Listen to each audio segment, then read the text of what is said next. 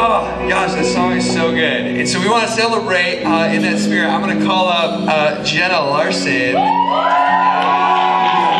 Uh, I also uh, got to get to meet up with Jenna a little bit earlier today. She's going to share her story. Um, we've got so many incredible seniors that are in this class, and we wanted to give them a platform to kind of just share what God's done in their life. And it's been fun, even like hearing this story, uh, but then also even seeing the theme tonight. You're going to hear her story and about kind of God switching up some plans in her life. But I think what Jenna, as she's up here, what makes it so beautiful is again, she's another person that even though things shifted, she chose Jesus. And that's why you're here. And so I'm just proud of you. And I'm excited to hear, um, hear your story again because I think it carries so much weight. And so for you guys sitting in here, if you're somebody who's like, man, you're holding tightly to plans or you're planning out your life, I think her story is going to speak uh, to that point exactly. Um, and that God's got a much bigger plan than any of us could ever ask or imagine. So, get it, girl. You got it.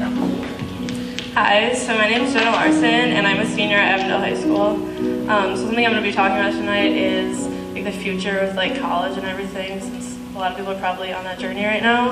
Um, so something that we all do, or at least the majority of, of us do, is we just like plan everything out.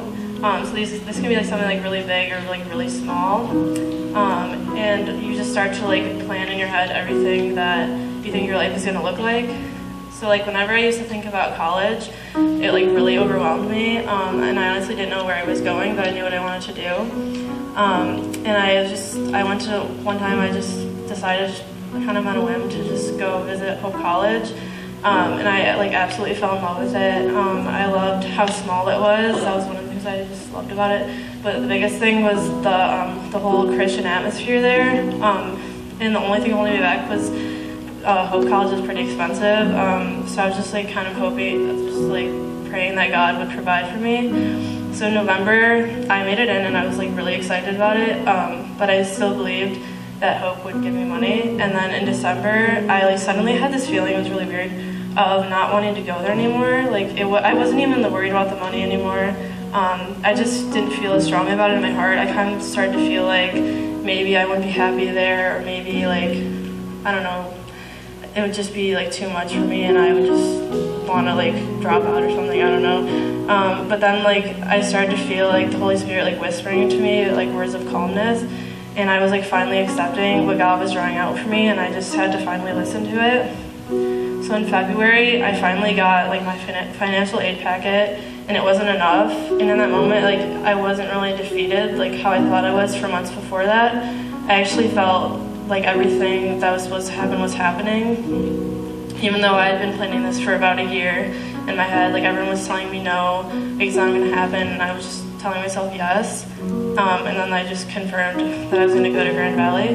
But like reflecting back, Jesus was sitting back and just letting me struggle um, to teach me something. I was scared that if I didn't go to Hope, my Christian faith would fail because I hope I'd be safe and secure. There's literally like a church like on campus, and I didn't know. Like I don't really know what it's like to grow up in a Christian family. Um, like I grew up going to church, but nobody in my family is really like strong in their faith, so I didn't really know what that looks like. So like having that at school, I thought would be really cool. But now I know that at Grand Valley, like I'm gonna be challenged a lot um, with my faith. Probably be a lot of up and down moments, but I know that I'll be able to get through it and still remain close to Jesus. Um, and something that I want everyone to know is that you can really try to plan out your future, but it probably won't happen that way. it's literally all Jesus and all you can do is just count on that. Um, and like, I never thought that my parents would get divorced, and that would completely change my life. Um, and that was something that I denied for a long time. Um, I told myself it was never going to happen, but it did. Um, and I never even thought I'd find Jesus in the way that I did. I never thought that I would be standing here right now. Um, and I just didn't think that being close to God was going to happen for me, but it did. And it's brought me so much, it's just brought me a place of peace and comfort that I've never experienced before. Um, and I also, something that I didn't think I was capable of was just letting go of one of my dreams because, like, you know, there's so much pressure with college and everything. Um, and there's things I still have planned out in my head um, for the future, but now I know that I just need to trust God Um, like I think I'm gonna be a nurse, but I don't know if it's actually gonna happen. Um, only God knows absolutely everything. So trying to set ideas in my head just won't work. God has every little thing set up for me.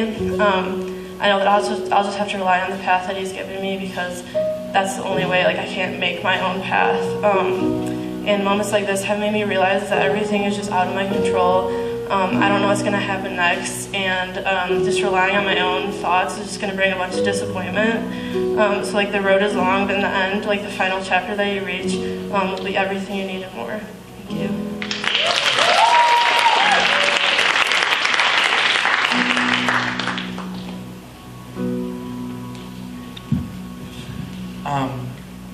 We're to end with one more song, um, All Hail King Jesus. But I don't know, I just think like, I love that. I love that probably a year ago you would have been like freaking out that plans didn't go the way that they went.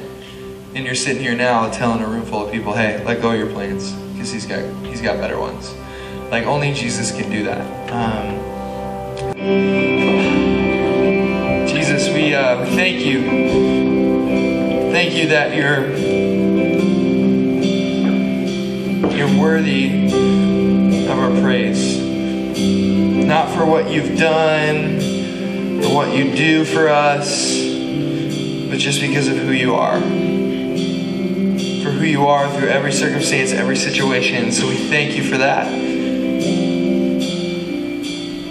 God, you're good. We love you. Your name we pray. Amen.